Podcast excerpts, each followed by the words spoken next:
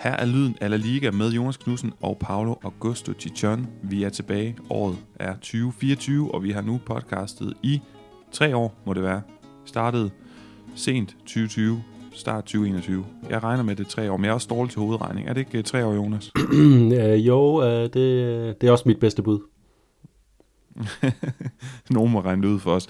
Vi er i hvert fald klar her øh, snedet lidt ind, i hvert fald her i Skanderborg, ikke så meget i Odense, men faktum er, og jeg får sådan lidt, det kan jeg også se, der er mange andre, der gør, jeg får sådan lidt, øh, hvad hedder det, pandemic vibes, lidt øh, corona-lockdown-vibes over det her med at være sådan en lille smule begrænset på sin mobilitet, men det man kunne dengang, og man også kan nu i stor stil, så længe der er internet, det er jo at podcaste. Så det har vi tænkt os at gøre, Jonas og jeg, og øh, datoen siger fredag midt på dagen, den 5. januar. Og i morgen er det jo Reyes i Spanien. Kæmpe stor tradition for de her Reyes Magos, de her tre hellige tre konger, vi jo også øh, opererer med i Danmark, men ikke på samme måde rent kulturelt, fordi gaveudvekslingen, den store gaveregn, den falder altså altid den 6. januar i Spanien. Og i den forbindelse, jeg tror også, vi har gjort det før, så har vi valgt at lave et lille Reyes-tema i starten af dagens udsendelse, Jonas, hvor vi skiftevis øh, tager tabellen og så kigger på de 20 spanske fodboldhold, og hvad de håber, at øh, de hellige tre konger bringer dem. Og lad os da bare starte ud, fordi Jonas, Real Madrid, hvem håber de, eller hvad håber de, at de hellige tre konger, de kommer med? Øh, det er måske lidt kontroversielt, fordi at jeg burde måske sige en forsvarsspiller, øh, fordi at de har de her, alle de her øh, skader, men jeg siger faktisk en angriber, øh, fordi nu er de to gange i streg øh, måtte øh, forlade sig på hjørnesparks-scoringer i 1-0 sejr mod øh, ydmyge modstandere. Øh, så jeg synes, at, øh, at det her angriberproblem, vi snakkede om i starten af sæsonen, og som ikke har manifesteret sig så meget, det, øh, det kunne måske godt være sådan lidt til stede i Real Madrid for tiden. Så øh, en, øh, en topangriber altså jeg har jo et fyreord, øh, det er Kilians efternavn, jeg gider ikke snakke om det mere, men, men altså mener du reelt, at, at, øh, at de burde ønske sig en angriber her til januar, eller hvad? Jeg skal lige forstå det. Ja, hvis de vil være sikre på at kunne holde trit med uh, Girona, så, uh, så, uh, så, så vil jeg sige det, fordi at der, uh, det, man kan godt uh, vinde kampe på, på dødbolde. Uh, det kan man over en sæson, men man kan ikke blive ved med at, at vinde alle sine kampe på, dødboldscoringer, og, øh, og de skaber bare ikke meget Real Madrid for tiden. De har brug for et øh, fikspunkt deroppe, selvom jeg synes både Rodrigo, altså Vinicius nu er lige på vej tilbage, men jeg synes Rodrigo har løftet sig, Vinicius er altid god, men, øh, men de er bare ikke det samme. De er ikke det samme som en angriber, de er heller ikke det samme som Benzema. Nej, Ja, men øh, og Brahim har selvfølgelig også været god. Så kan det være, at José Lu, han øh, kan klæde sig ud som Melchor, øh, hvad hedder det, Melchor Baltasar, eller jeg kan ikke huske, om den sidste er Gaspar måske.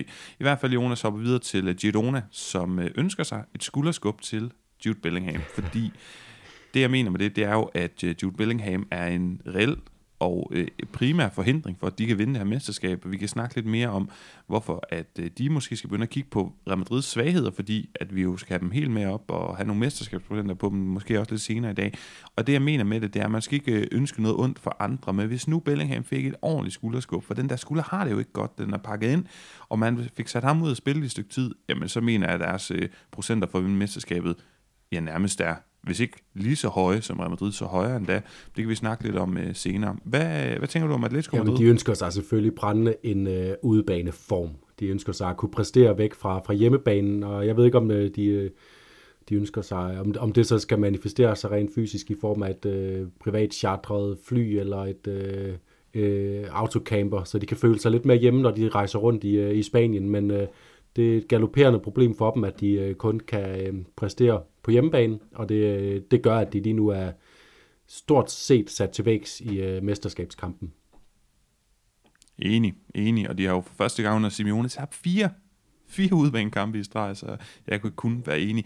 FC Barcelona, Jonas, de ønsker sig et svin af en pivot. Altså, du ved, hvis man sådan ind i et, et eller andet futuristisk laboratorie kan parre Makelele og Sergio Busquets, det tror jeg, de ønsker sig, og de har jo kigget meget på deres ungdomsafdeling og talentarbejdet og tydet til det de sidste mange år, og jeg tror ikke, at han gemmer sig. Er det noget med en Cas Cascado, Casado, et eller andet, Mark, et eller andet, jeg, har, jeg kan ikke lige huske det, men der er vist en god pivot det på, øh, på Barsas øh, B-hold, men jeg tror ikke, det er nok. De ønsker sig, at øh, ned fra himlen falder et svin af en pivote.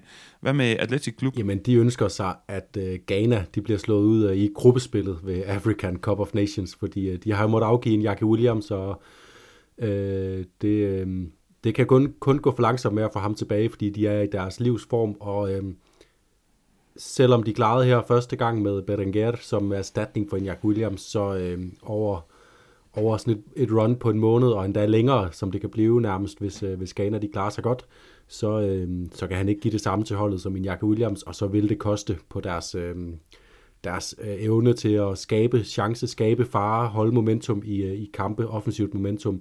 Så, så det kan ikke gå hurtigt nok, selvom jeg ønsker en Jakob Williams selvfølgelig øh, det bedste, og øh, allerhelst måtte han gerne komme hurtigt tilbage som vinder af African Cup of Nations, men øh, det, det kan vi ikke få. Så jeg, øh, jeg ønsker på Athletic Clubs vegne, at han kommer hurtigt hjem.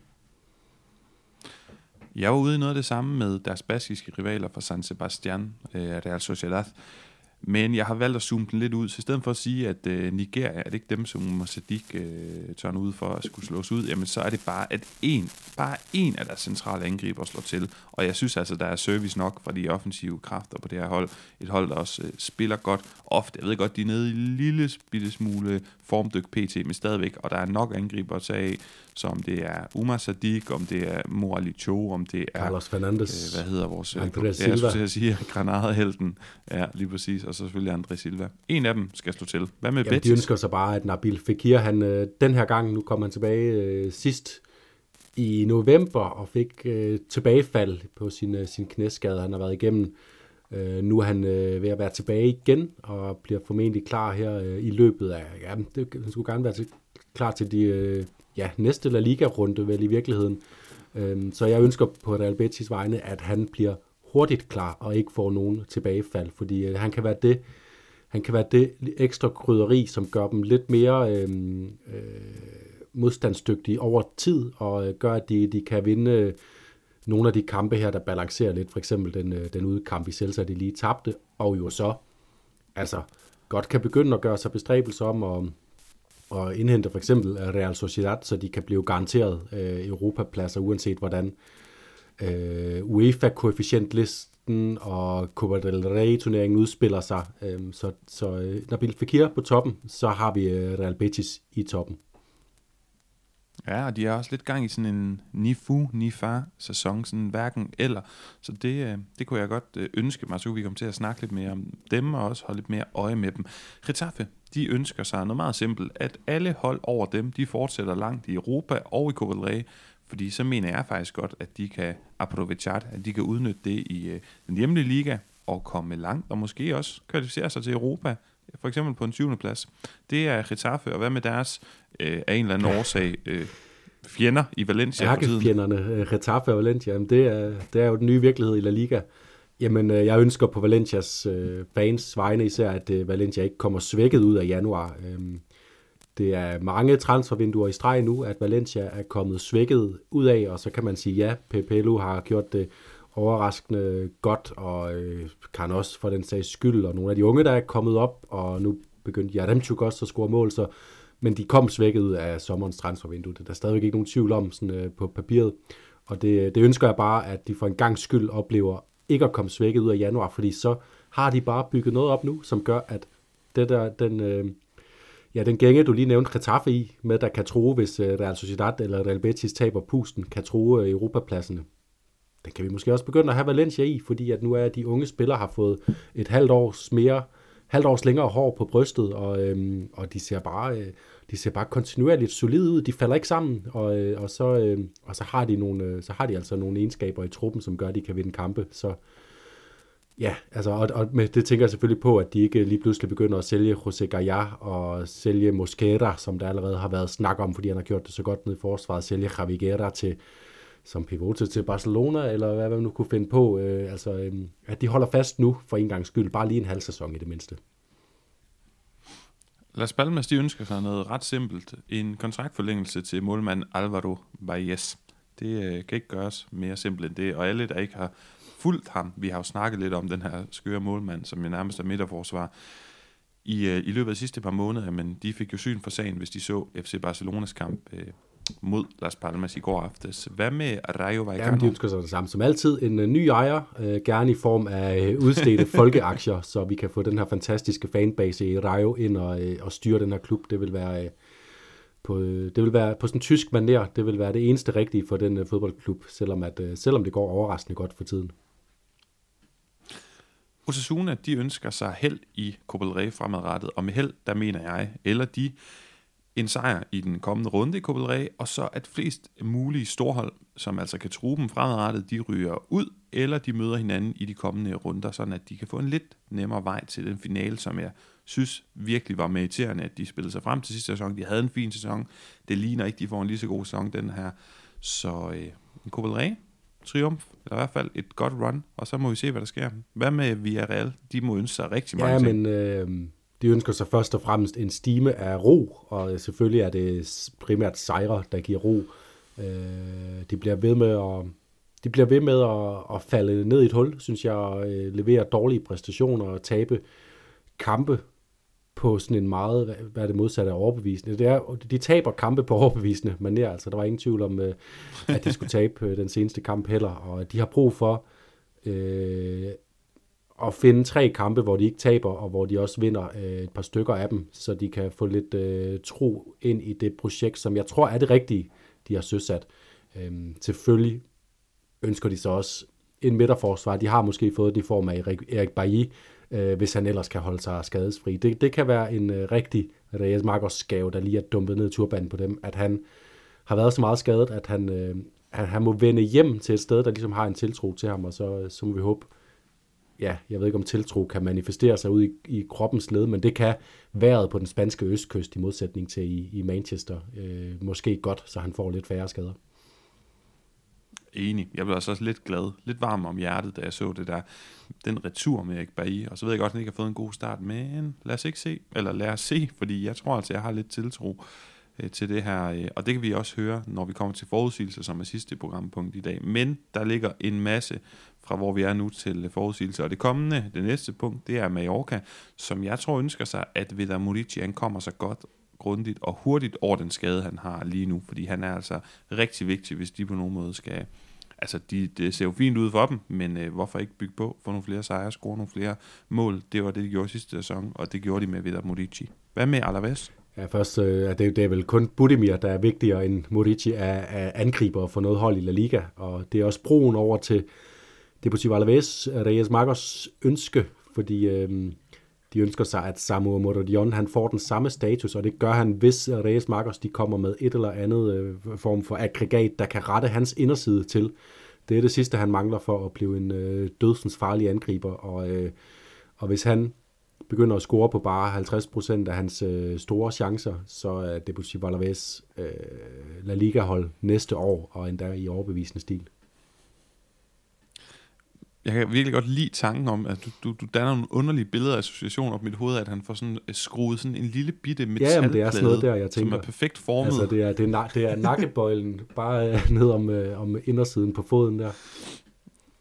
Ja. Nå, uh, Sevilla, der tror jeg, jeg skal have lidt hjælp, Jonas, for jeg startede med at skrive, at de ønsker sig, at Lopetegui kommer tilbage. Han går jo ledig på trænerpost, men de har også lige ansat Kike Sanchez Flores og en rettelse herfra nogle gange går det lidt hurtigt med fuldtidsjob og børn og alle de der ting. Øh, sidste gang, der fik jeg sagt, at han gjorde det elendigt for Retaffe. Det var jo øh, den der, kan du huske den der periode, hvor Retaffe ansætter ham, og så ansætter Levante ham der, som havde sådan lidt portugisisk klingende navn. Det var ikke Fedata eller sådan noget, men noget af den dur. Øh, og så var det faktisk ham, det var Levante-træneren, der gjorde det så elendigt og tabte, eller ikke vandt det 10 kampe i streg. Kike Sanchez gjorde det jo rigtig godt, da han kom tilbage til Etaffe, så undskyld herfra. Om man så gør det godt for Sevilla, det ved jeg ikke, men det, øh, ikke i hvert fald, så er det måske ikke lige det er ikke, det, nej, og det er ikke Lopetegui, der sådan lige er på trapperne lige her nu.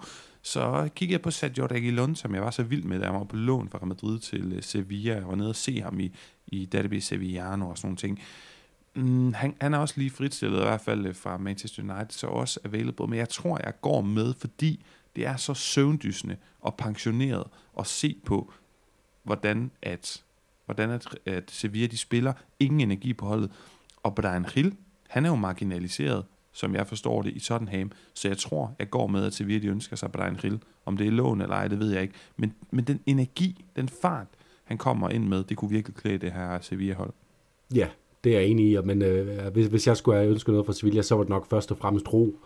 Altså nu har de lige fået skiftet præsident, og jo et øh, øh, lidt af en, øh, synes jeg sådan lidt, en lille bombe, José María del Nido, den her øh, karismatiske, lad os sige det på den måde, præsident, som, øh, som både var manden, der løftede Sevilla i nullerne øh, med den her indkøbsstrategi, som han øh, planlagde sammen med øh, eller hvor Monchi selvfølgelig er den, der primært har fået æren på det, men det var altså under José María del Nido, de begyndte den her indkøbsstrategi, hvor de købte øh, ungt, billigt, solgte, dyrt, øh, løftede klubben til et andet niveau med de her Europa League-triumfer.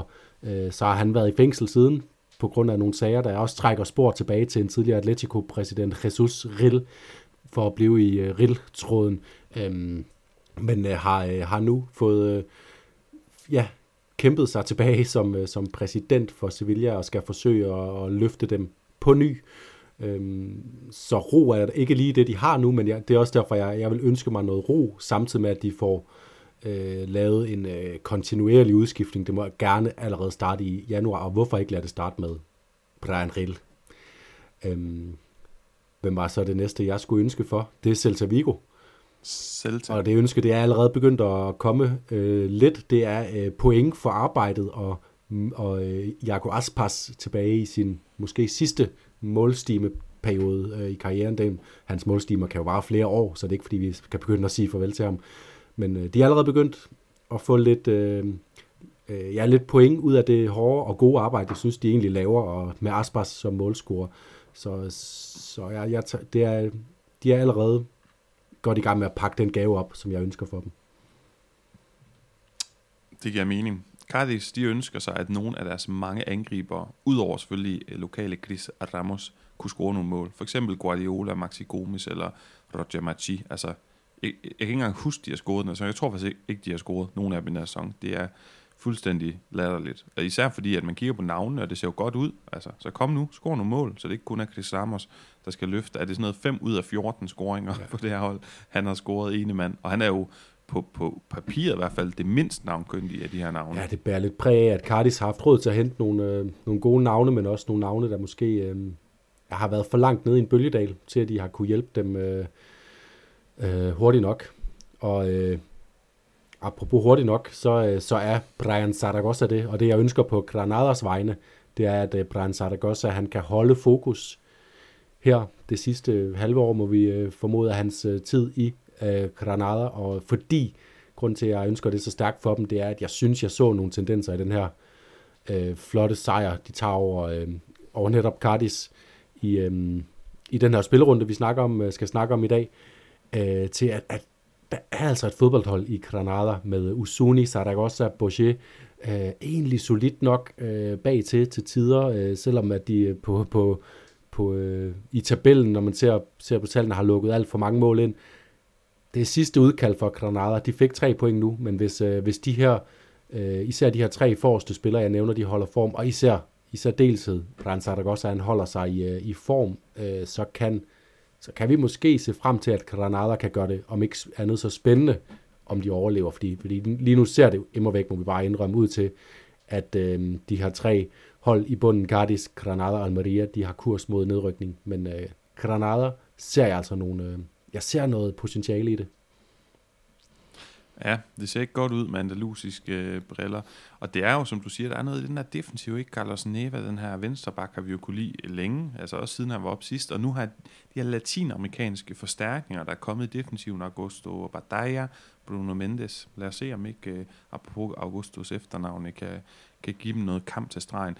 Til sidst, den mest selvskrevne Jonas Almeria. De ønsker sig selvfølgelig at vinde en kamp, for det har de ikke gjort efter 19 runder. Vi er halvvejs i La Liga, og det er, ja, det er utroligt lad os øh, med det slutte af med de her Reyes Magos, og lad os da endelig høre fra jer lytter, hvad I tænker, at det netop jeres klub ønsker sig særligt meget øh, i forbindelse med, at de her heldige tre konger jo kommer forbi og giver alle de spanske børn en hel masse gaver. Og med det, så hopper vi på en breaker, og på den anden side lidt quiz og en masse snak om runde 19, som er færdigspillet her øh, i midtugrunde i La Liga i det nye år.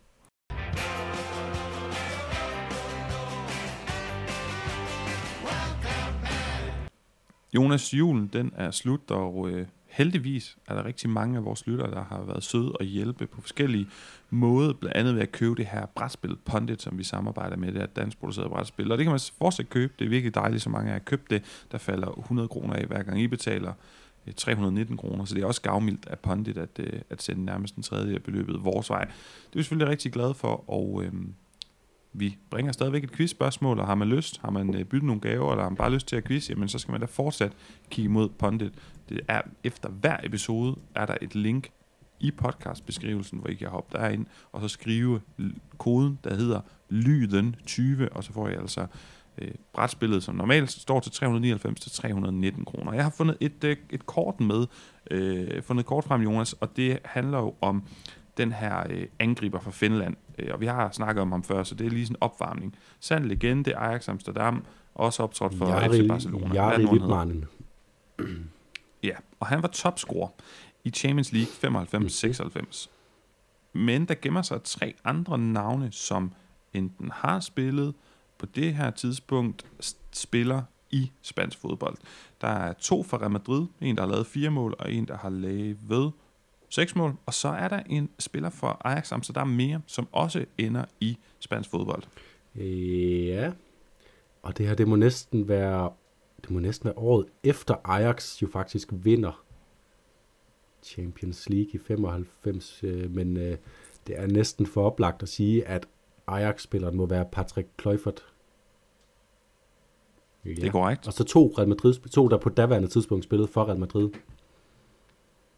Ja, og nu har du jo gættet to Barcelona, blandt andet ja. Barcelona-spillere, ja. ikke? I uh, Jari Lidman og Patrick Kluivert. Hvad, hvad er så de to Real Madrid-spillere? det er uh, Raul. Korrekt. Og er vi allerede uh, oppe i den tidsalder, hvor uh, Predrag Mijatovic bomber for Real Madrid? Nej, vi er ikke på Balkan. Vi er i Latinamerika, og det er en mand, som, jeg skulle sige, han ikke er gode venner med Augusto Pinochet. Zamorano. Ja, han er nok ikke gode venner med Pinochet, men... men øh, man, ved, man ved aldrig, men øh, det håber vi da ikke, han er. Jamen, øh, Jonas, fire point med lidt, øh, med lidt øh, hjælp undervejs. Fire ud af fire mulige, så jeg synes da, at, øh, at du har fået serveretten i dag, når det kommer til stykket. Men øh, lad mig lige øh, kort og elegant hoppe over overskrifterne for runde 19, hvor vi tirsdag aften startede 2024 med Retafe mod Rayo. Den blev spillet på Civisas Metropolitane, det skal vi ikke snakke for meget om, men Rayo de vandt i hvert fald øh, 2-0, og øh, Sergio Cameo, kamelen Sergio, han var altså på pletten, og det er jo også tiltrængt, fordi der er lidt et tema i spansk fodbold om flere af de her midter- og bundklubber, som har en masse gode angriber på papiret, men de får altså ikke scoret, det gør Raul de Tomas og Falcao heller ikke øh, tilstrækkeligt. Senere fik vi et baskisk derby, Real Sociedad mod Alaves 1-1, og Luis Garcia Plaza, den her Alaves-træner, han sagde jo på et tidspunkt, da det gik godt for Alaves, at de vil komme til at tabe mange point alligevel. Og det vil handle meget om, hvordan man reagerer på de her pointtab i forhold til, om de kan overleve endnu en sæson i La Liga. De har lukket sindssygt mange mål ind i de døende minutter, så øh, hold øje med dem, for det kan altså godt begynde at falde lidt fra hinanden øh, lige nu. Heldigvis, så synes jeg godt, man kan sige, at de har en fremragende opbakning. Med mindre de får installeret det nævnte aggregat på samme Omorodions uh, indersider.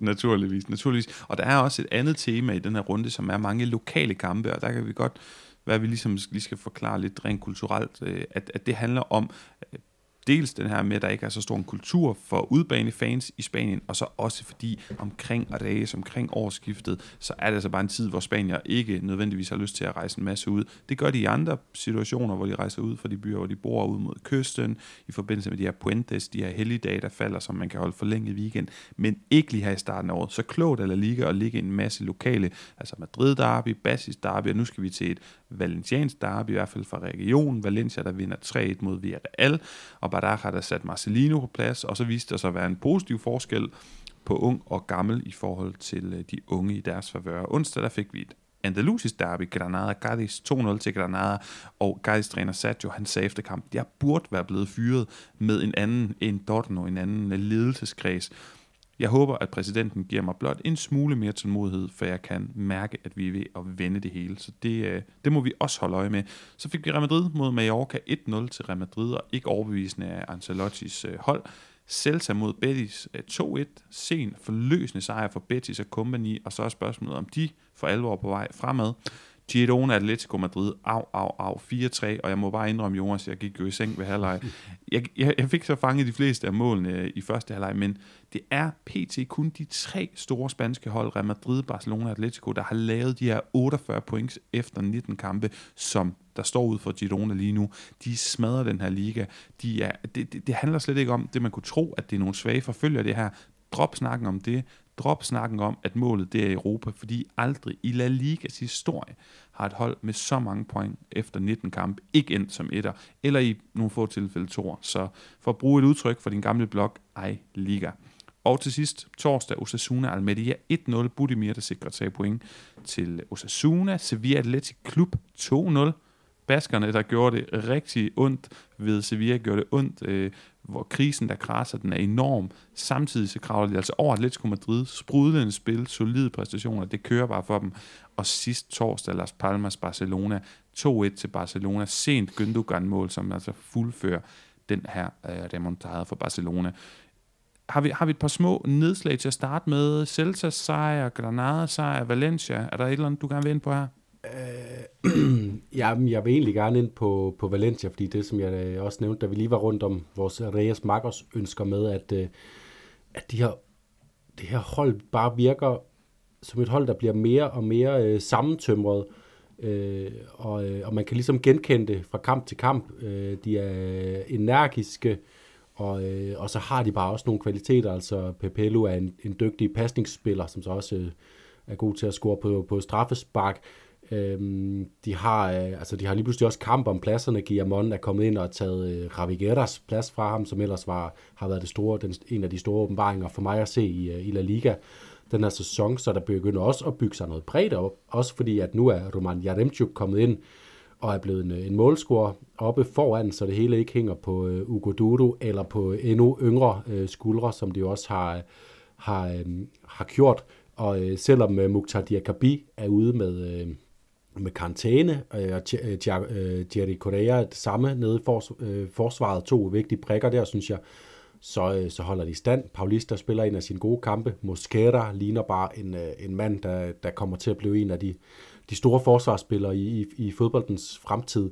Øh, så så jeg, jeg synes, det, det er særdeles opløftende at følge med i Valencia for tiden, og Ruben Baraja fortjener i stigende grad at blive nævnt oppe i, i, i kategorien med de trænere, vi skal snakke om, når vi...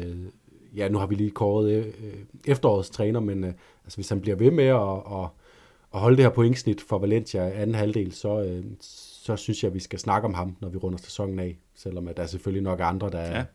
der er mere øh, oplagte til, til årets træner. Jeg skulle sige, at han får med svært ved at fraveste Mitchell den der han. første plads. Passe, lukke, passe. Men øh, rigtigt og godt med anerkendelse til dem, og Celta en tredje sejr i sæsonen, hvor er det bare vigtigt for dem, de også begynder Granada, som vi har snakket lidt om, med den her anden sejr. Så ved jeg, jeg ved ikke, om det er oplagt sådan, det tror jeg ikke, det er at tage de to Sevilla-klubber og en lille status på dem, sådan, øh, og, og, hvad hedder sådan noget, tage dem over, over en kamp. Men øh, vi har, der er kommet lidt ind i inboxen, øh, Jonas. Øh, Hej Paolo, først og fremmest tak for en fremragende podcast. Den nyder jeg at høre hver gang, jeg stolt støtter på tier. Jeg har et spørgsmål til jer, da jeg skal til Spanien for første gang til marts, nærmere bestemt Sevilla. Her håber jeg at komme ind og se både Sevilla og Real Betis spille, hvorved jeg endelig kan finde mit spanske hold at følge. Hvis jeg kun kan se et af de to hold, hvem vil I så anbefale? Og hvis vi har andre gode råd og tips til en tur til Sevilla, så tager jeg da gerne imod dem med kysshånd. Endnu en gang tak for god underholdning og analyse. Vil du øh, lægge ud her? Ja, Ja, og det er godt nok et svært spørgsmål, fordi det, øh, det er faktisk øh, det, det er to klubber, som jeg sådan, øh, øh, hvis man, man bare tager en af de lakmusprøver på, hvem man godt kunne sådan finde på at have en lille forkærlighed for, så, så er det tydeligt, hvem man godt har kunne finde på at vælge i Football Manager, når man er gået ind for at starte en ny sæson der igennem årene. Der har jeg altid haft en tendens til, at jeg gerne vil ind og vælge Real Betis, og så prøve at løfte dem op i toppen, fordi de er den her, øh, den her store klub, som stadigvæk er en underdog. Og den, den kombination kan jeg godt lide, fordi det, øh, det gør, at hvis man vælger at holde med Real Betis, så kan man både have drømme om, at de når helt til tops. Man vil formentlig ikke få dem indfriet, men drømmen vil blive med, ved med at være der. Og nogle gange vil den være lige præcis inden for rækkevidde, så man kan få øh, håbet, få fornemmelsen af, gud, nu skal vi i Champions League, eller nu bygger vi et hold op, der, der skal blive kandidater til noget af det helt sjove og så, så plejer det at falde lidt fra hinanden igen, men det har stadigvæk sin, øh, sin charme, og så er det også, hvis man er sådan til, til sådan, øh, den slags romantik, så er det jo også øh, arbejderklubben af de to, hvor Sevilla og borgerskabets klub.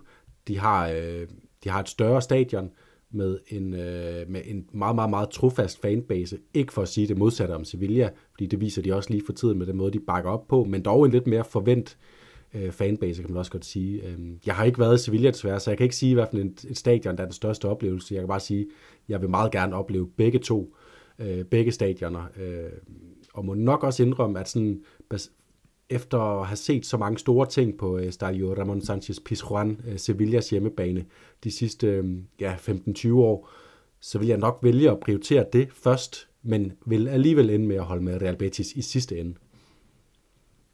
Ja, jamen. var det et svar? det var det. Jamen, øh, det er altså en svær en, han har sendt os ud på, en, øh, en god Niklas Hansen, der, der har skrevet til os. Tak for spørgsmålet. Jeg synes, det er sindssygt svært. Jeg har nærmest lyst til at lave lidt en analogi om noget med at vælge mellem to børn, fordi ej, hvor er den svær. Jeg knuse elsker de her to klubber. Øh, øh, altså, hvad skal jeg sige?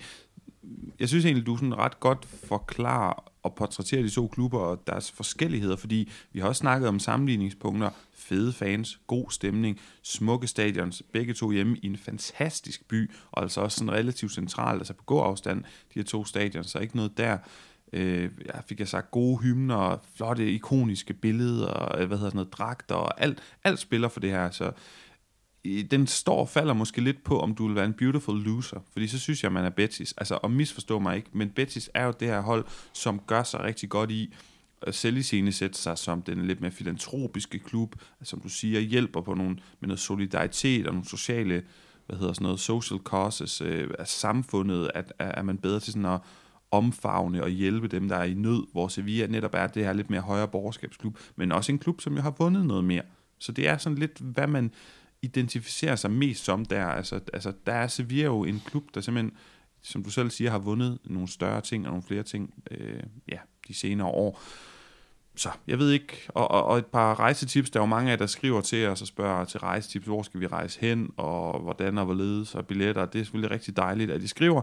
Øhm, jeg vil sige, at Plaza España, som er helt fantastisk, og blev lavet sådan her World Expo, altså tilbage i 19 eller 18 Grøn Langkål, sindssygt flot plads, som også er med i en af mine yndlingsfilmserier, nemlig Star Wars, og der er også, apropos serier, noget Game of Thrones i de her klassiske er det El Castillo, eller hvad hedder det, et sted, jeg også har besøgt flere gange i Sevilla, men der er sådan mange mauriske, øh, hvad hedder sådan noget, gamle borgere og sådan nogle ting rundt omkring, især i Andalusien, men også generelt i Spanien. Sådan en er der i Sevilla, den er rigtig, rigtig flot.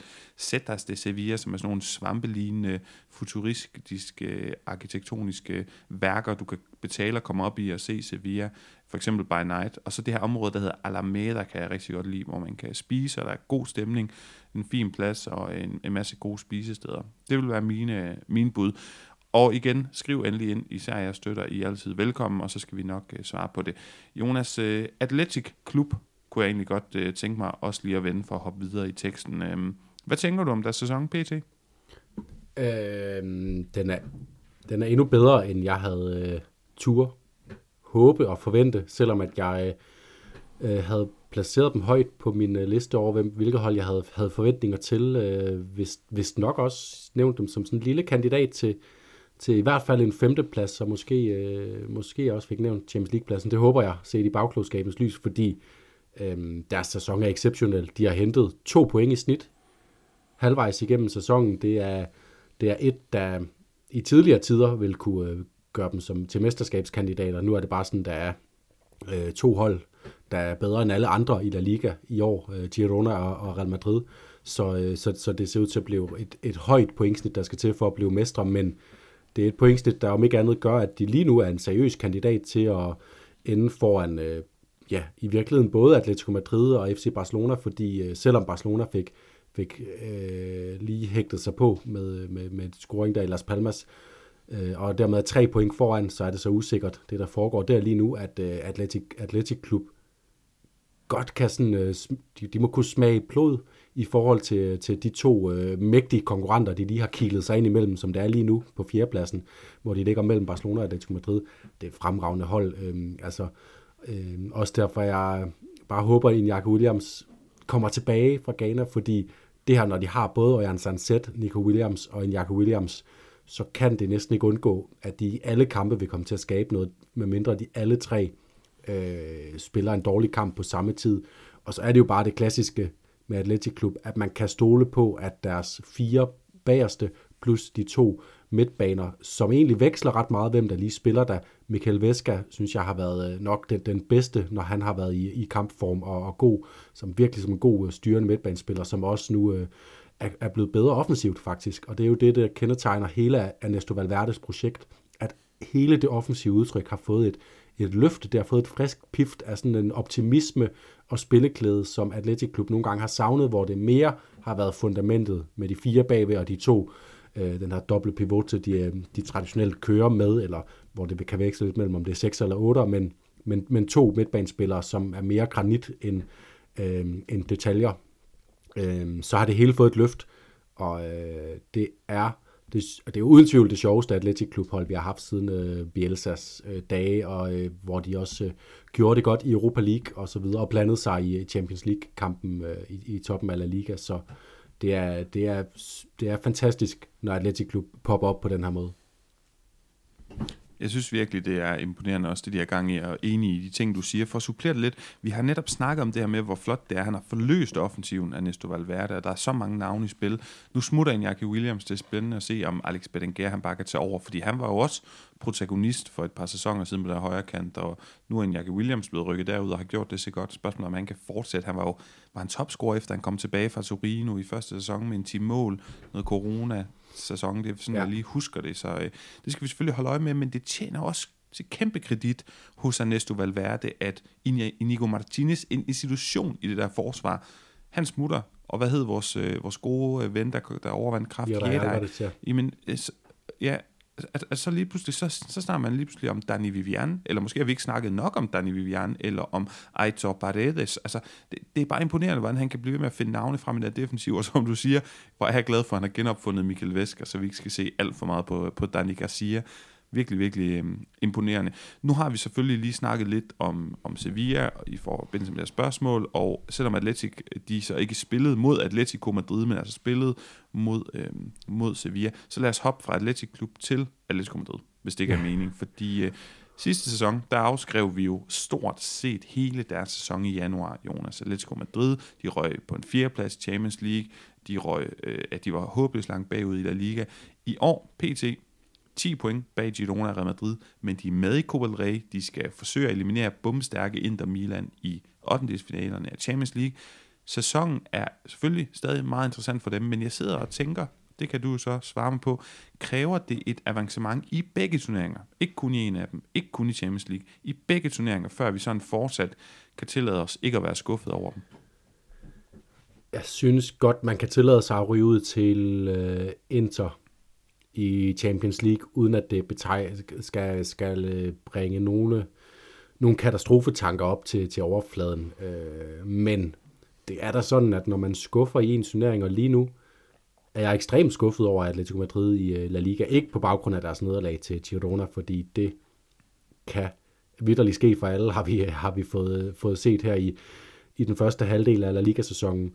Øh, men det er sådan, når man skuffer i en øh, turnering, og man er en stor klub med ambitioner om at, at vinde titler, så, øh, så bliver det vigtigere at klare sig, og så er det ubehageligt, at det er i knockout-turneringerne, at man skal råde bod på det, fordi at der, kan, øh, der kan de små ting bare gøre forskellen. Øh, det vil klæbe dem med et godt øh, Copa del Rey run, uh, og vinde den, for den til skyld. Det er jo ikke det, de har gjort, gjort sig allermest i under Diego Simeone heller.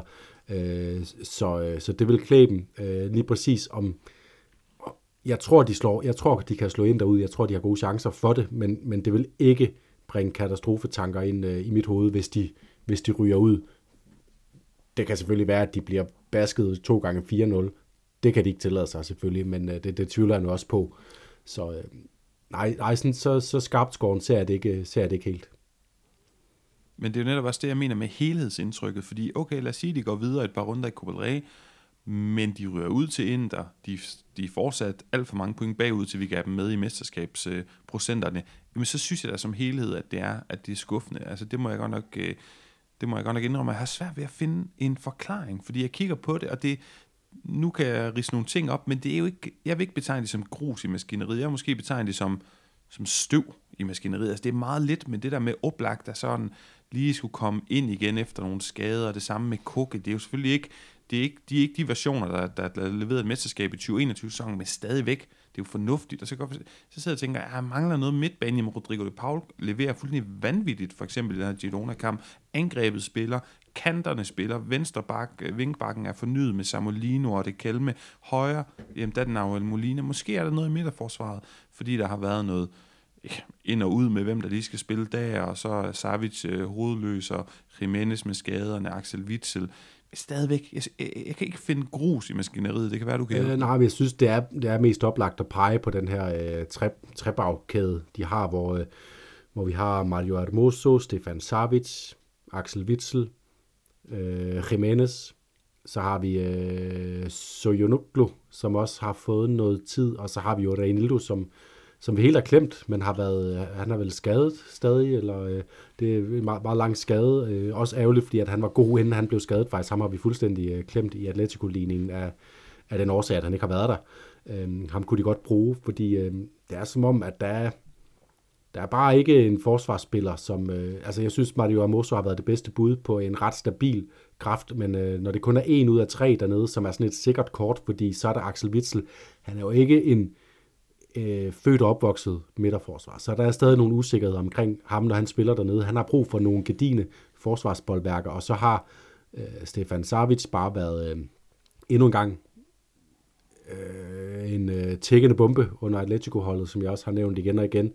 Øh, Soyuncu er ikke kommet ind og har øh, overtaget øh, nogen plads dernede. Jimenez er jo potentielt en af verdens bedste forsvarsspillere, men er bare konstant skadet og konstant på vej tilbage i topform. Øh, Øh, han har gode aktioner, men ikke gode kampe, er sådan mit indtryk, fordi han ikke har den kampform, der skal til øh, for at styre et forsvar 90 minutter to gange om ugen, som det kræver at være øh, Atletico øh, ligesom øh, øh, ledende forsvarsspiller. Så det, det bliver for usikkert dernede. Altså, der er for mange spørgsmålstegn i forsvaret.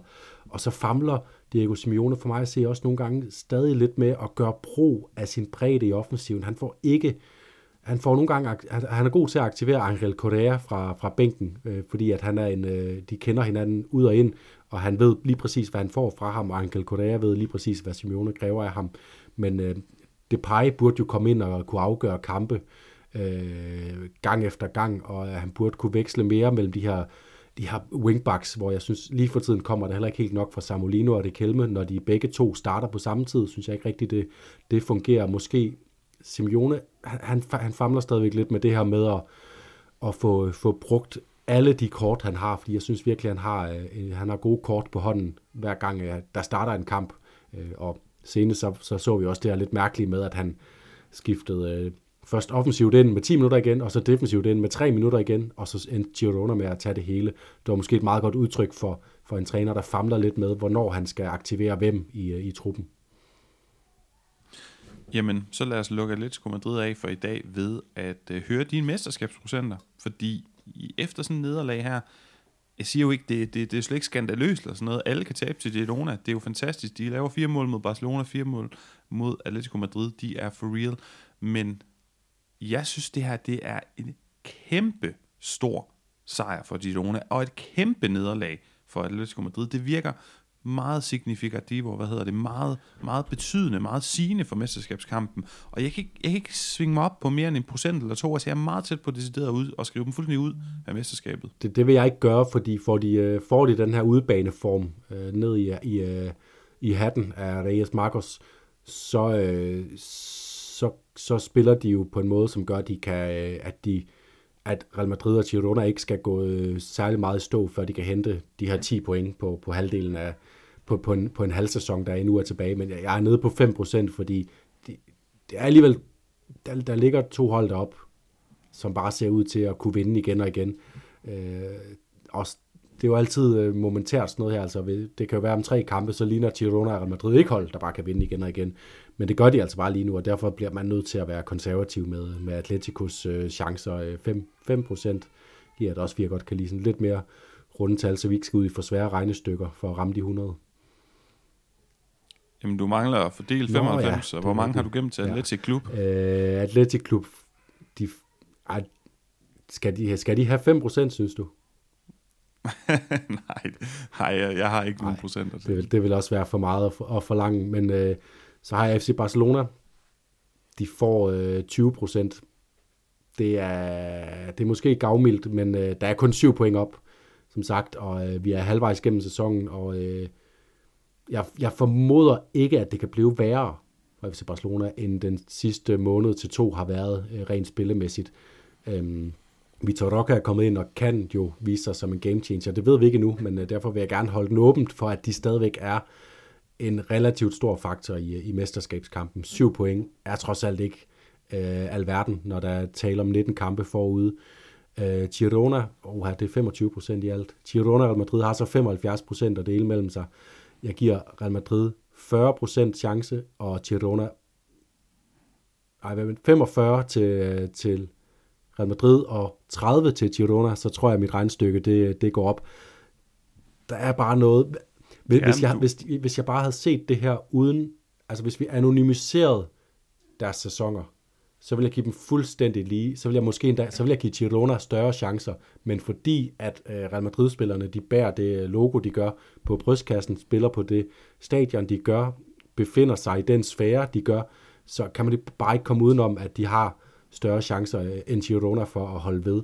Øh, og det er netop billedligt gjort af de to seneste kampe, de har vundet mod øh, Alaves og senest Mallorca, hvor de bare ligner et hold, der skal, hvor det bare skal dø ud i sandet, det skal blive 0-0, eller det kan endda være Alaves eller Mallorca får scoret. De har stolpeforsøg, de har skud på overlæggeren. Alaves havde også store chancer, øh, også frem mod, mod slutningen af kampen, men lille Lucas Vaskes steg op og braskede den ind. Øh, men dem vinder de bare. Og det kan man bare ikke, øh, det kan man ikke tage ud af ligningen. De kampe vinder de, og det kommer de til resten af sæsonen. Kan Girona gøre det samme, når de kommer i spillemæssige problemer, hvilket man må formode, at de risikerer at gøre på et eller andet tidspunkt. Det er man bare mere usikker på. Derfor har Real Madrid stadig øh, størst chancer for at vinde La Liga. Jeg er helt uhyggeligt enig med din argumentation, men ikke med dine procenter. Det må jeg bare sige, Jonas. Og det, det er jo nok, jeg tror, jeg har Real Madrid 50, Girona 35, Barcelona 10, jeg kan ikke give dem mere, og Atletico Madrid kan få de sidste fem, eller sådan noget i den dur. Og det handler om, altså for mig handler det simpelthen om, øh, og jeg prædiker tit i sådan nogle her ting, og i min argumentation bruger jeg tit det der med det historiske. Altså jeg, jeg, jeg kan simpelthen ikke huske, det skulle være sket før, og det er jo bare det med, at du skal hente to du skal hente to hold, hvis du er Barcelona eller Atletico Madrid, med henholdsvis 7 eller 10 point op. Så det kan, det kan fint være, at det ene går lidt i stå, og det andet også lidt, men begge hold skal gå voldsomt meget i stå, mens du virkelig skal finde noget frem, som vi ikke kan se. Hvor, hvorfor skulle Barcelona finde det frem lige nu? Jeg kan ikke se det. Og, og det kan da godt være, det sker, men det er jo ikke sådan, at vi sidder og tænker, åh, oh, den kommer lige om lidt. Øh, de har været sindssygt uheldige stolpe hele tiden, og det samme med Atletico Madrid, så ja, det, det er to sådan, de læner sig op af hinanden. Jeg kan godt lide, hvordan du startede med at sige, Real Madrid 40, så bliver det 35 til Girona. Det bliver alligevel lige, lige tæt nok. Men det er jo rigtigt nok, at deres udtryk, uh, Gironas, er jo faktisk mere, synes jeg, over, overbevisende. Ikke overlegnet, overbevisende. Girona er La Ligas bedste hold lige nu. Det, det, det synes jeg ikke, der kan være to, uh, to meninger om. Så, så det er den kulturelle faktor, om man så må sige, som gør, at, Real Madrid stadig er favoritter. Uh, lige, det, jeg, jeg er nok lidt for god ved, ved Barcelona i det her, men man må også bare sige, at de har stadigvæk fuld plade på det forsvar, som øh, sikrede dem mesterskabet sidste sæson. De har fået øh, den her nye friske kraft ind til, til angrebet. Det store spørgsmål, som du også nævnte, i, øh, da du skulle bede om en øh, gave, lave en ønskeliste til dem i Reyes Marcos dagene med den her pivot, det har de ikke løst. Øhm, det er nok det er det, og så det, at de har den træner lige nu, der virker til at have den mindst sikre hånd på rettet. Og der kan vi også både tage Atletic øh, Klub og Atletico Madrid og Real Sociedad og Real Betis med. Altså Xavi, han er ikke... Øh, han, han, han udsteder ingen garantier øh, i sin øh, måde at øh, sætte holdet op på, i sin måde at agere udadtil heller på, at han har, øh, har styr på det her, at han har løsningerne øh, fremad. Men øh, han vandt trods alt mesterskabet sidste sæson, og, og det, det, det må trods alt vise, at han har et eller andet at komme med. Hvad det er, det, det, det er bare svært at se for tiden. Og vi, og vi er jo helt enige i, at en træner helst skal have sådan smittende, altså det skal være smittende med hans attitude og hans indstilling. Det håber jeg ikke, den er hos FC Barcelona, fordi man har ikke lyst til, det smitter, det han render rundt med. Det, det, det vil være min holdning. Og når han står og hisser sig op over hvilket i øvrigt er en, er en situation, jeg er fuldstændig enig med Sergio Roberto i, at der skal, der skal langt stange gul kort ud, jamen han ikke kan bevare roen der, det siger lidt som du siger, at øh, han tænder på rettet. De, de er ikke sådan øh, forfærdeligt rolige. Vi håber ikke, det smitter for meget ned, i, øh, ned hos spillerne. Nu øh, kommer vi sådan lidt rundt omkring. Lad, lad os lige hoppe tilbage til det her med, med Girona, Jonas, fordi de vinder den her kamp 4-3 over. Atletico Madrid virkelig, virkelig imponerende. Kommer ind i opgøret som en form for orkan. De kommer hurtigt foran. Atletico Madrid, de kan ikke håndtere det. Eller Morata kunne godt håndtere det som den her enmasse her, og så, så havde han så øh, god hjælp af den her assistent, øh, Rodrigo de Paul. Men der er jo det her med, at Girona er så sårbart defensivt, og jeg vil, ikke, jeg vil ikke stå og pege fingre af det, for jeg synes, det er fantastisk charmerende, det de har gang i. Ingen tvivl om det. Det er sådan øh, Levante for et par sæsoner siden på steroider. Det, det er så vidunderligt. Men hvis nu man skal pege på en Achilles hæl, eller hvad det hedder, er det så det her, for Girona, fordi nu har de også fået bredden med, synes jeg, Pablo Torre gør det godt, hvis Jan Couto ikke er med, så er der Arnau Martinez, Jan Herrera, der har siddet ude et stykke tid, ham her Valdi Fernandes, kandspilleren kan godt vikariere, Christian Stuani kan lave mål, hvis Artem Dovby går, øh, går en lille smule i stå. Det må være den her, hvad kan vi kalde det, fragilidad, hvad hedder sådan noget, defensiv ustabilitet. Jamen det er jo det, at, at uh, Gironas styrke, som er deres, øh, deres vågemod, deres øh, legesyge, det er også deres, øh, det er også deres svaghed. Vi så det i en situation, hvor øh, Daley Blind, og jeg kan ikke huske, om det var Miguel Gutierrez, eller om det var Valerie Fernandes, der, der gerne ville spille 1-2 nede i, øh, i venstre hjørne, og det ender med, at Valerie Fernandes laver en lidt for hård aflevering tilbage til Daley Blind, der simpelthen falder forover, og så er der bare frit løb for Atletico ned mod øh, øh, Girona-målet. Nu har, jeg, nu har jeg endda klemt, om den øh, førte til et mål. Det tror jeg faktisk, den, øh, den gjorde. Morata, selvfølgelig, der, der scorede hat i den her kamp, der, der scorede det, hvis jeg husker rigtigt.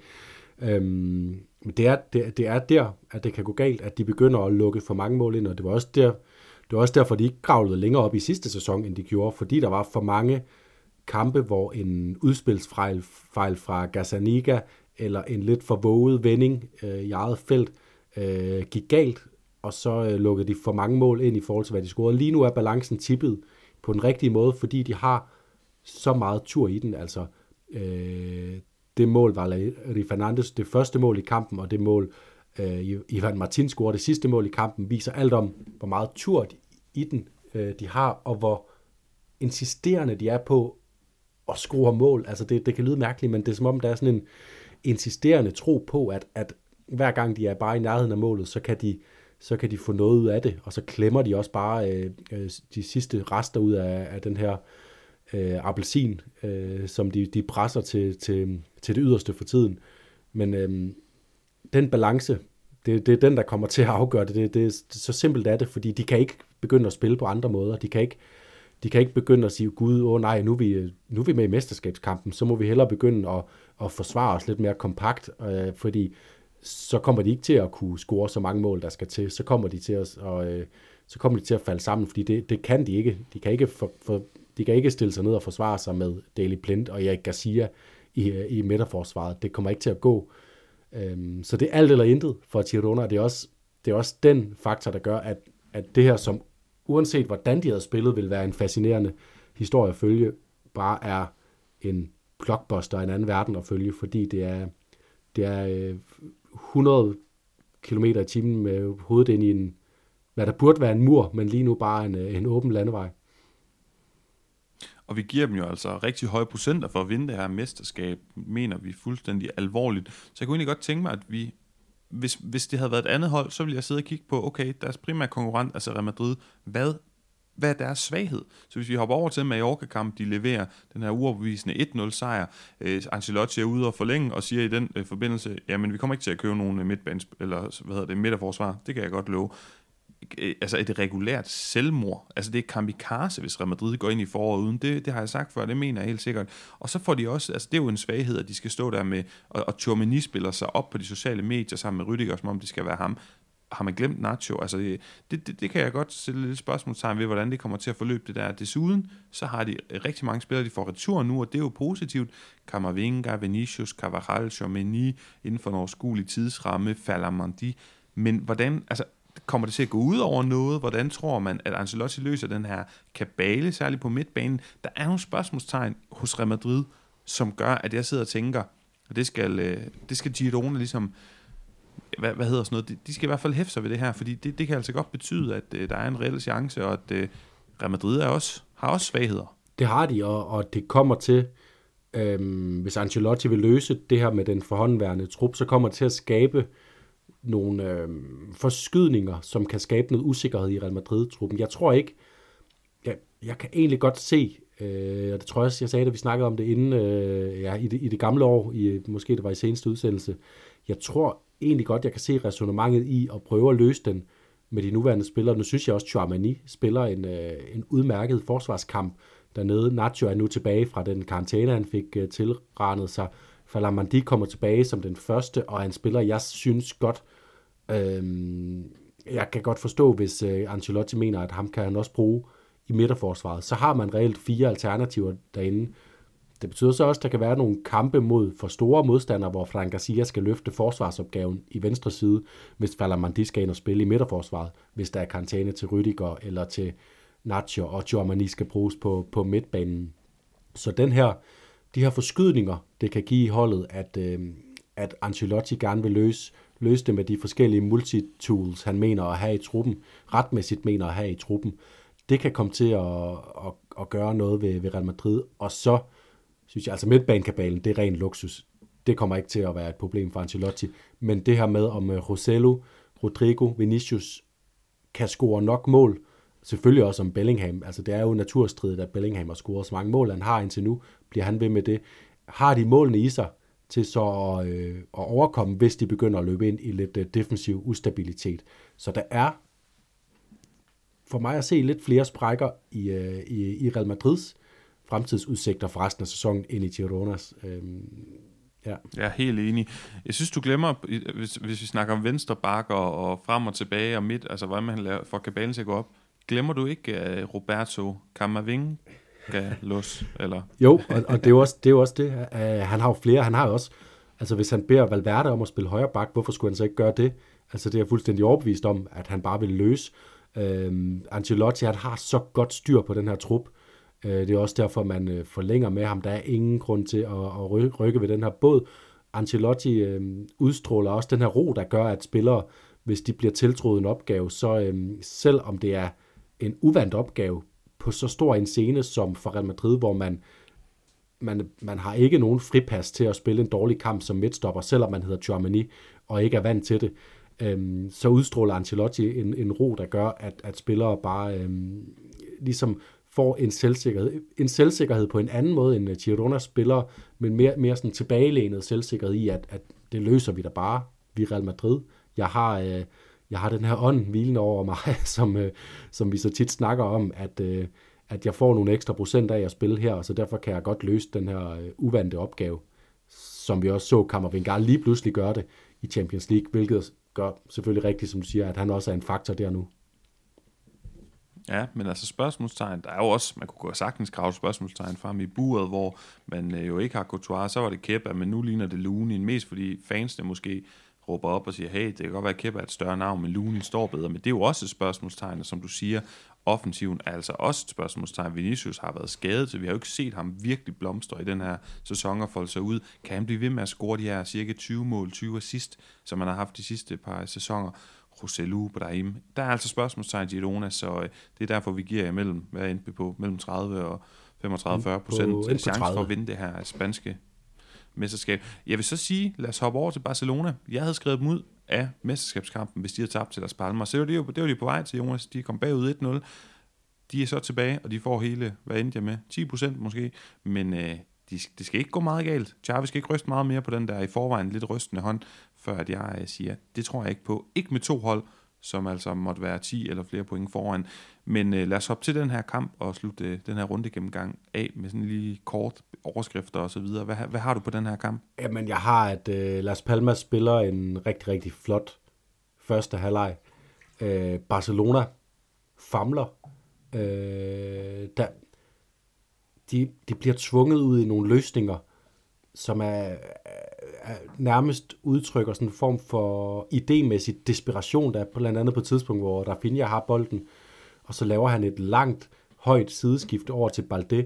Afleveringen, den ligger lige hvor den skal, men måden, den bliver leveret på, tidspunktet, den bliver leveret på, er bare totalt nytteløs, fordi Balde, han, han skal bare tæmme en høj bold, og så er han under super hårdt pres, lige med det samme fra uh, Sandro uh, Ramirez og øh, Ravi Munoz øh, på samme tid, fordi at, at det er en, en langsom svævebold, Rafinha sendt sted. Der er ikke den her, dengang Xavi spillede for Barcelona, der havde man altid et indtryk af, at FC Barcelona var i overtal på et hvilket som helst tidspunkt af en kamp, fordi spillerne hele tiden flyttede sig rundt, fik skabt de her øh, heustratisk berømte trekanter i spillet hele tiden, som gjorde, at der altid var spillemuligheder. Lige nu er det bare bemærkelsesværdigt ofte, at en FC Barcelona står, spiller står med bolden, og så er der 0-1 muligheder, fordi modspillerne er tættere på end medspillerne. Og der, det er en usammenhæng, som gør spillerne utrygge i deres aktioner, og gør, dem, gør at de hver i hver individuelt ser dårligere ud. Alle lige fra Araujo, Andreas Christensen til Balde, til øh, Lewandowski, til øhm, øh, altså, øh, selv Frankie de Jong ser nogle gange sådan øh, presset ud. Han bliver også nødt til ofte at drible sig fri af, af situationer, helt ned fra sin, øh, når han er nede og, og lege pivote for, for en stund. Og, og det er bare sådan en, øh, en, en overordnet dyne, der ligger, at systemisk fungerer der spil ikke lige nu, så derfor øh, så, så spiller de bare efter bedste evne og håber så, at der dukker nogle ting op til dem, og det, det gjorde der så også i den her kamp med det straffespark til Gündogan i de, i de døende minutter. Og i øvrigt en flot scoring af Ferdinand Torres, som, øh, som havde glemt af gode ting øh, i den her kamp. Jeg er enig med dig, Jonas, i, i de her mange spørgsmålstegn i forhold til, om de overhovedet har en idé, om de overhovedet ved, hvordan de vil spille den her kamp, og i hvert fald, en ting er, hvordan de gerne vil spille men om de så formår at gøre det. Men jeg tror, jeg synes, du lidt... Altså, jeg kunne godt... Jeg sidder der også og kigger på det her hold og siger, hold da op, det er borglamt. Altså, der, der, det, det ser jo på ingen måde særlig imponerende ud. Men jeg synes egentlig, gameplanen virkede til at være relativt fornuftigt sat op. Mange folk nede i bagkæden, for den kan de Jong løb dernede i Gündogan og så videre, og så, så Araujo og Kunde, hvem der ellers var, og så prøve de her lange bolde op og være meget vertikale i sin løb, meget aggressiv. Konstant havde du 3-4 offensive spillere, som skulle løbe. Sergio Roberto, han løb nærmest som en Bellingham, som en tier. Det synes jeg egentlig var fornuftigt nok, men, men jeg er også enig med dig i, at ja, udførelsen var måske ikke perfekt, men netop mod et hold, der står så højt i sin baglinje, hvor de tager de chancer, de gør, altså Las Palmas, der tror jeg, at jeg synes, det var fornuftigt nok, men rigtig, altså i hvert fald udførelsen var ikke rigtig. Nej, og det blev også for ensidigt, fordi øhm, noget af det, jeg var fascineret ved, og ved Las Palmas måde at spille den her kamp på, det var, at øh, ikke nok med, at de havde en høj bagkæde, så havde de også et lavt pres. Det vil sige, at øh, der blev simpelthen ikke plads til at spille ind i mellemrummet, og øh, derfor var det egentlig også for eksempel godt set, at Xavi ikke har have Joao Felix med fra start. Han var druknet øh, fuldstændig i den her kamp. Det var også svære arbejdsbetingelser for både De Jong og Gündogan, øh, som jeg snakkede om. Øh, Cancelo Balde kunne heller ikke penetrere linjerne i Las Palmas, fordi det blev så kompakt. Øhm, og, og derfor blev det også fornemt for dem til tider at optravle det her, øh, de her lange bolde hen over bagkæden, fordi de kom ikke overraskende. De kom ud af spillere, der stod upresset og kunne slå dem, så derfor kunne forsvarsspillerne også forberede sig på, hvornår de kom, og ikke mindst Alvaro Valles kunne, øh, kunne, kunne forberede sig på at komme ud og optravle det, der måtte stryge henover. Og, øh, og grunden til, at Barcelona vinder den her kamp, det er, det er den individuelle kvalitet. Altså øh, bare at sige, Las Palmas, øh, de er et godt fodboldhold lige indtil de rammer øh, den her chanceskabende fase. Der, der er altså for meget, der løber ud i, i sandet for dem. Øh, havde Barcelona mødt et hold med, med 10% mere kvalitet i den forreste linje, så, øh, så havde de ikke vundet den her kamp.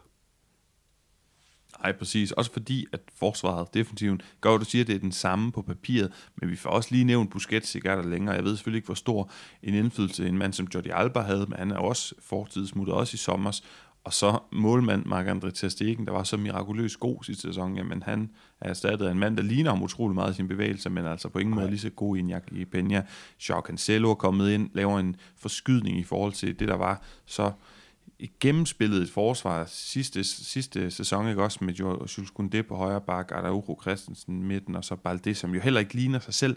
Og sådan, især offensivt, han har jo stadigvæk farten og viljen og sådan noget, men hvor er der mange gange, hvor at hans, øh, hvad hedder det, kontrol, altså hans, ja, måde han kontrol, hans tæmninger, øh, sådan, og, og nogle gange skal han jo benytte sig af den, at det momentum, der er i bolden og i angrebssekvensen, og når han, så skal han jo lave en kontrolleret fremadrettet tæmning, for ligesom at fortsætte det momentum i den bold, der er blevet ham givet, og så mister han det bare. Det, ja, det er godt nok ligesom skuffende, men det var også imponerende, hvad han leverede sidste sæson, og han kom lidt ud af ingenting, så vi skal selvfølgelig også husk, at det giver ham tid, han er stadig ung og sådan noget, men, men ærgerligt, at han ikke kan opretholde det der, for jeg, ellers så havde han godt nok tilløb til nogle interessante ting. Ja, og, og det fører også igen tilbage til det her, jeg snakkede om, om de mere systemiske fejl i Barcelona lige nu, at det går simpelthen for langsomt spillet, som konsekvens af, at der ikke altid er øh, spilmuligheder simpelthen.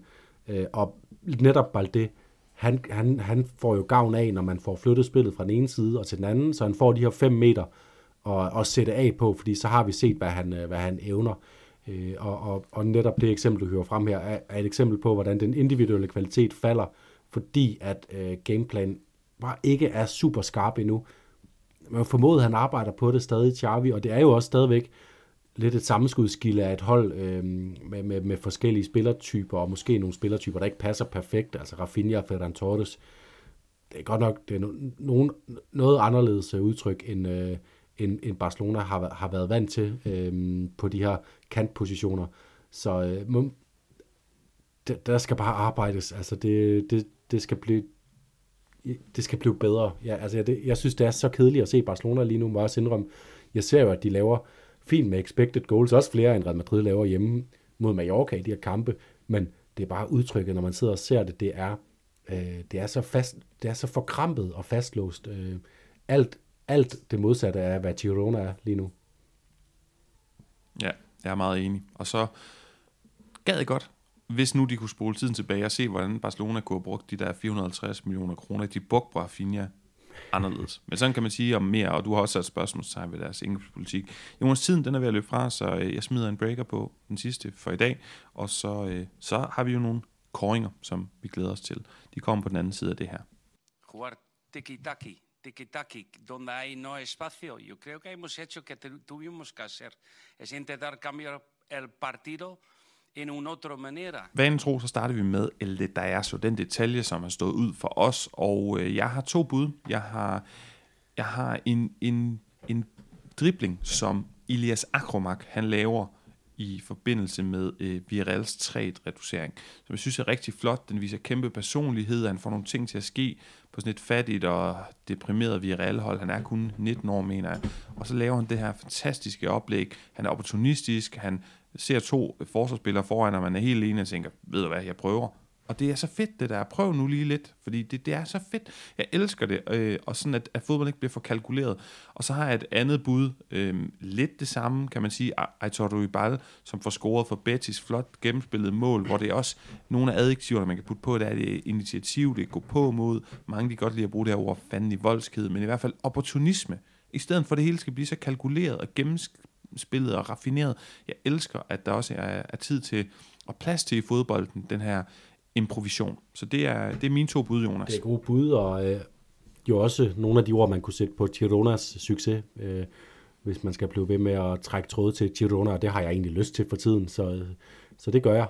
Men øh, mit bedste bud på en detalje er alligevel, øh, kan du huske øh, Celta-målmand øh, Villar, der fik et rødt kort, efter han selv havde tabt bolden tidligere i sæsonen, Øhm, ja, jeg ved godt, hvor du vil hen, ja, Alex Ademiro. jeg synes, altså jeg troede ikke, vi ville se en større målmandsfadese i den her sæson, men det gjorde vi altså bare, da Alex Ramiro kommer ud. Altså god gammeldags skovtur i virkeligheden, men i stedet for bare at lade sig overrumple af, at bolden er på vej udenom ham, øh, så vælger han at gøre det, som øh, det som er sådan en skolegårdsrefleks. Nemlig bare at sige, nu tager jeg bolden ned, så får jeg stoppet det her angreb, og så øh, kan vi spille videre herfra. Han klemmer, klemmer selvfølgelig bare i momentet, at det betyder selvfølgelig, at han får rødt kort, at de skal skifte ud, de skal, øh, øh de skal starte den her kamp forfra på meget dårligere præmisser. Det er en øh, kæmpe brain fart, som bare på et eller andet måde er så, øh, så sjældent en begivenhed, at det for mig er rundens detaljasse. Også fordi man kan bare se, hvordan både holdkammerater og modstandere de har sådan nærmest kun, de, de er næsten alle sammen sådan hen og trøst ham lidt på vej ud. De kan godt se, at det her er jo ikke en spiller, der, der, der foretager en forkert beslutning på baggrund af nogle, øh, øh, nogle fejlkalkulationer. Det er, en, det, er en, det er en mand, der slet ikke når at kalkulere. Det er en mand, der bare reagerer, og så øh, kommer han til at ligne en kæmpe klovn. Og øh, det synes jeg bare var sådan lidt... Øh, øh, øh et, et morsomt, tragisk, og så samtidig også lidt smukt øjeblik på grund af den, øh, den reaktion, der var. Der blev også klappet ham fra tribunerne faktisk på, på vej ud, fordi det var, det var nærmest, det var bare, det var bare synd for manden, at han blamerede sig på den måde.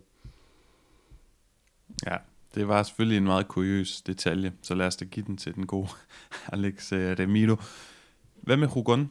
Det, jeg tænker ikke, det er hans præstationer, der står mest ud, Alex Remiro. Det, det er det ikke, og jeg har faktisk haft lidt svært med det, fordi uh, scorer man et hattrick i uh, den aller fedeste kamp, jeg har set meget, meget, meget længe i uh, La Liga-kampen mellem Girona og Atletico Madrid, for uh, Alvaro Morata jo scorer et hattrick. Han har jo også den inden andre situationer, hvor han så lige er en mule, mulehår offside men de taber kampen, så kan han være rundens rugon? Det synes jeg egentlig ikke. Og så har jeg mest lyst til at pege på Jan Couto, eller Couto, eller hvordan man nu siger det på, på portugisisk, brasiliansk, portugisisk, øhm, fordi at han var, øh, da, da, da Girona de dykkede i anden halvleg, og Atletico lignede øh, en overmagt lige pludselig for en kort stund, så var det ham, der, der holdt energien oppe, og jeg synes simpelthen, at han lige for tiden har udviklet sig til, til et fænomen af en fodboldspiller. Altså han kan, han kan simpelthen det hele. Han, er, øh, han arbejder hårdt,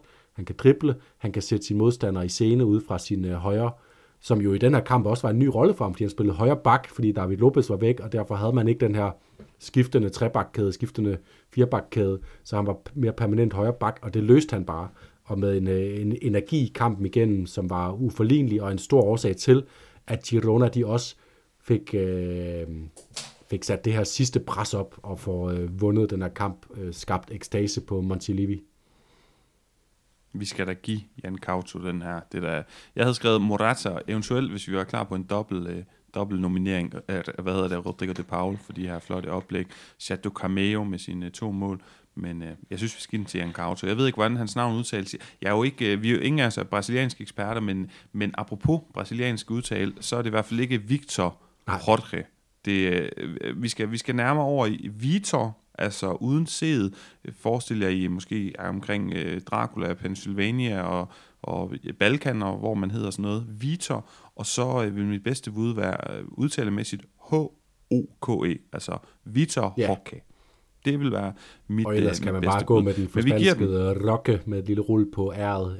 Det vil, det vil også meget sikkert ikke Jorge som et, som et, et J i starten, et hårdt J. Præcis.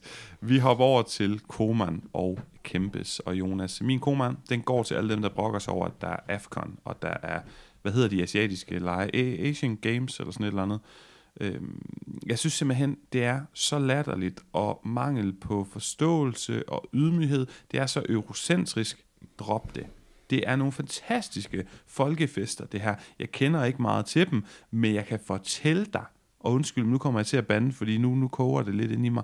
Jeg vil fandeme hellere være til, altså, altså til stede i en AFCON-turnering, øh, og være der som fan, og opleve alle de her folkefærd, alle de her kuriøse og farverige traditioner og mennesker og folkefærd, end jeg vil til øh, FIFAs lortearrangementer, VM i alle mulige fuldstændig latterlige lande, som er så kommercialiseret og pisser papir. AFCON, all the way, Asian Games kender jeg ikke så meget til, men de skal helt sikkert også have lov til at afholde den turnering, når det er. Og så må de her eurocentriske mennesker, som sidder og brokker sig over det, øh, ja, de må, de må lade være. Fremragende, du lige får det nævnt, også når jeg nu havde bedt om at nærmest få hjemkaldt en Jacob Williams. Øh, det var selvfølgelig bare kun fordi, jeg kommer til at savne ham, men øh, øh, dybest set så håber jeg også, at han øh, går hele vejen med Ghana og får den her øh, triumf øh, øh, med i sin karriere, og al held og lykke til alle de La Liga-spillere, der skal afsted i AFCON. Det er, det er helt på sin plads, og så, øh, så kunne man have holdt en pause i kalenderen, i stedet for at skulle have den her Supercopa de Saudi-Arabia ind, på, øh, ind i, i kampkalenderen øh, lige pludselig. Øh, min Koman, øh, den går, jeg var meget i tvivl, men den går netop til søndag den 14. januar, hvor vi har en øh, La Liga-kampdag, hvor mange kampe tror du, der er den dag? Under normale omstændigheder, så vil vi have ja, fire. og vi vil have hovedkampen kl. 21 om aftenen. Den her søndag, den 14. januar, der har vi Almeria Girona kl. 14. Fin kamp, fordi Girona spiller selvfølgelig. Og så har vi Cardis Valencia kl. 16.15. Og det er selvfølgelig på saudisk dekret, fordi der er finale i uh, Supercopa de Saudi-Arabia kl. 20 så derfor så skal der selvfølgelig ikke være La Liga-kampe i vejen for den gode sendetid og den gode PR-tid for det saudiske regime, når de skal afholde en kamp mellem, hvad de jo selvfølgelig sidder og håber med alt, hvad de kan trække, bliver en øh, El Clasico, fordi Gud formaste sig til at sende Osasuna på banen i, øh, i, øh, i den her store reklamestunt. Så det går til, at jeg vil hellere se, jeg vil hellere se, øhm, jeg vil hellere se Granada Alaves kl. 21 søndag den 14. januar, end jeg vil se El Clasico kl. 20 på et stadion i Saudi-Arabien. Så er det sagt. Jamen altså, hvad, hvad snakker du om? Altså, insinuerer du, at det ikke er tilfældigt, at hvor mange år i streg er det, at Real Madrid og Barcelona er i hver deres semifinal i det her arrangement? Det, det kan jeg, det, jeg kan slet ikke forstå, at du kan insinuere, ja, faktisk, er, det, er det ikke sådan, at det er nummer 1 og 2 i ligaen? De bliver trukket forskelligt, eller er det mesteren og, mesteren og pokalvinderen? Så jeg, jeg tror faktisk, det er rent trav på den måde, men øh, at det bare har... Nej, jeg tror, jeg tror, der var en enkelt... Det, det kan godt være, der var vist en enkelt gang, hvor de starter... At det er Chavis første, hvor de starter øh, med hinanden ja. i semifinalen. Men det er i hvert fald et shit show. Det, det. det kan vi hurtigt blive enige om. Vi hopper videre til noget mere positivt. Vores positive historie for ugen, der er gået Kæmpes. Jeg er over på Kæmpes gamle hjemmebane med Steja, fordi øh, fantastisk stadion, som forstår at værdsætte og nyde de her unge drenge, der spiller på holdet, de viser respekt, og så får de også lige de, de har også det overskud, fordi de er imod væk af foran i den her kamp, og kan godt se, at det ikke er øh, faresruende tæt på, at de ikke får de tre point og beholder dem på, i Valencia, jamen så hedder de også lige de her tilbagevendte skikkelser, Marcelino, Parejo, Albiol, Coquelin, fede scener, som øh, man kunne se igennem tv-skærmen. Det var rigtig dejligt at se, og jeg elsker spansk fodbolds evne, det spanske fodboldfolks lyst og vilje til at hedre de gamle fan, øh, hvad hedder det, skikkelser i, i deres klub. Det er så dejligt. Apropos gamle skikkelser i ens klub, så, øh, så er Sergio Ramos jo en i, i Sevilla, og jeg har været meget i tvivl om den her. Jeg har faktisk haft den liggende sådan nede i øh, et øh, limbo mellem Kempes og Koeman-kategorien her i mit øh, notesark. Men udover at jeg vil give min Kempes til Girona Atletico, som var en det var en nærmest ekstatisk oplevelse for mig at se den efter igennem 14 dage og have skulle prøve at se forskellige Premier League-kampe og Serie kampe hvor jeg kun Liverpool Arsenal gav mig sådan lidt øh, Øh, lidt fodbold for pengene, øh, øh, så lige pludselig at være tilbage i La Liga, og være tilbage med den bedste La Liga-kamp i sæsonen, som svært kan overgås. Altså, det var fremragende, og det var, Atletico taber jo af, af på katastrofetanker efter den her kamp, men, øh, men spiller jo en rigtig god kamp. Altså, de, kunne, de har fortjent at vinde kampen også, det havde Girona også. Det var bare to hold, der, øh, der var toppen af poppen og spillede øh, løsluppent offensivt øh, med øh, evner og ambitioner.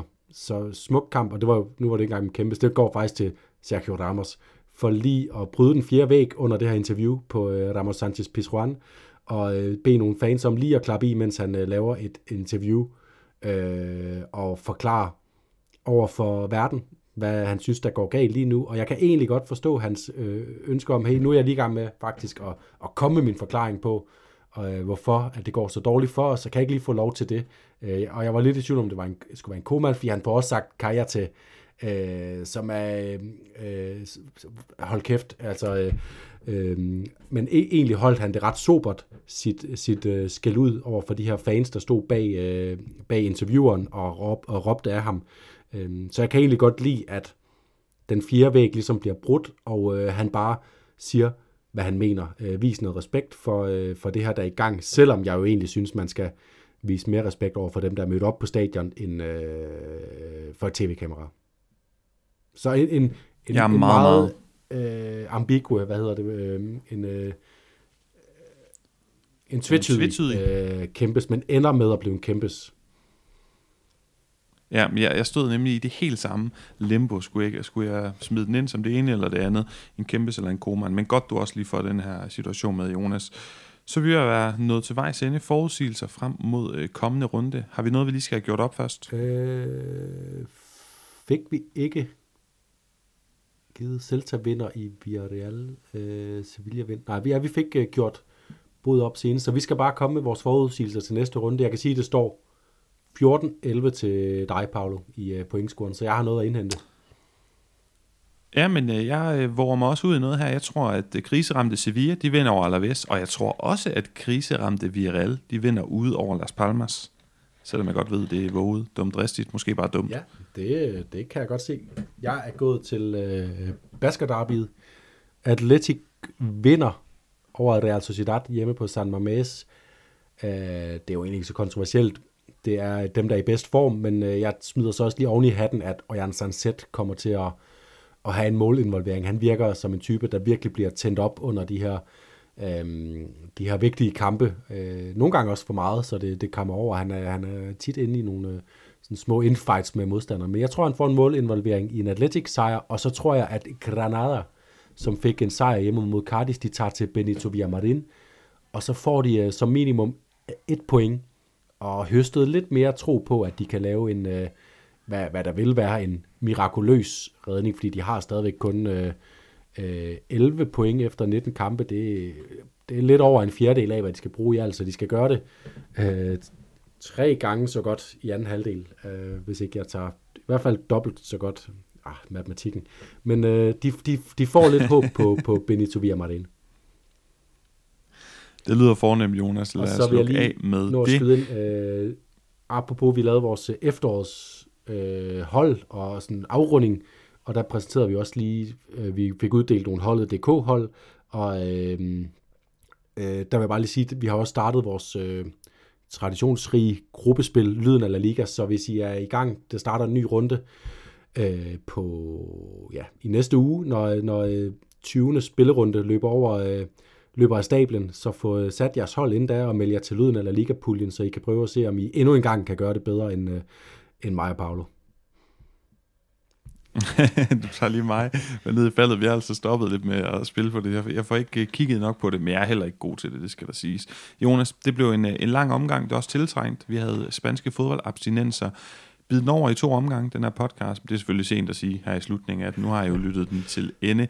Øhm, så vil jeg sige tak for støtten hoppe ind på øh, og blive donator på tier.dk, hvor man kan donere helt ned til 5 kroner per afsnit, helt frivilligt, øh, uden binding og så videre. Og det er jo vigtigt at sige, at vi gemmer ikke nogen podcastudsendelser bag et eller andet. Alle kan høre alt, hvad vi laver, men hver gang der så kommer en udsendelse, så har vi de her udvalgte donatorer, der frivilligt har valgt at støtte os, og det er vi meget, meget taknemmelige for, som giver et valgfrit beløb hver gang vi udkommer med noget. Men det er altså frit tilgængeligt til alle. Tak til alle jer, der har tænkt på eller har købt det her Ponte-brætspil. Og så er vi tilbage, ikke om en uge, for det er jo fredag, men først øh, mandag om 10 dage. Men altså en længere podcast, jeg håber, der har øh, kunne slukke din spanske fodboldtørst. Kære lytter, tak for nu, og vi lyttes ved.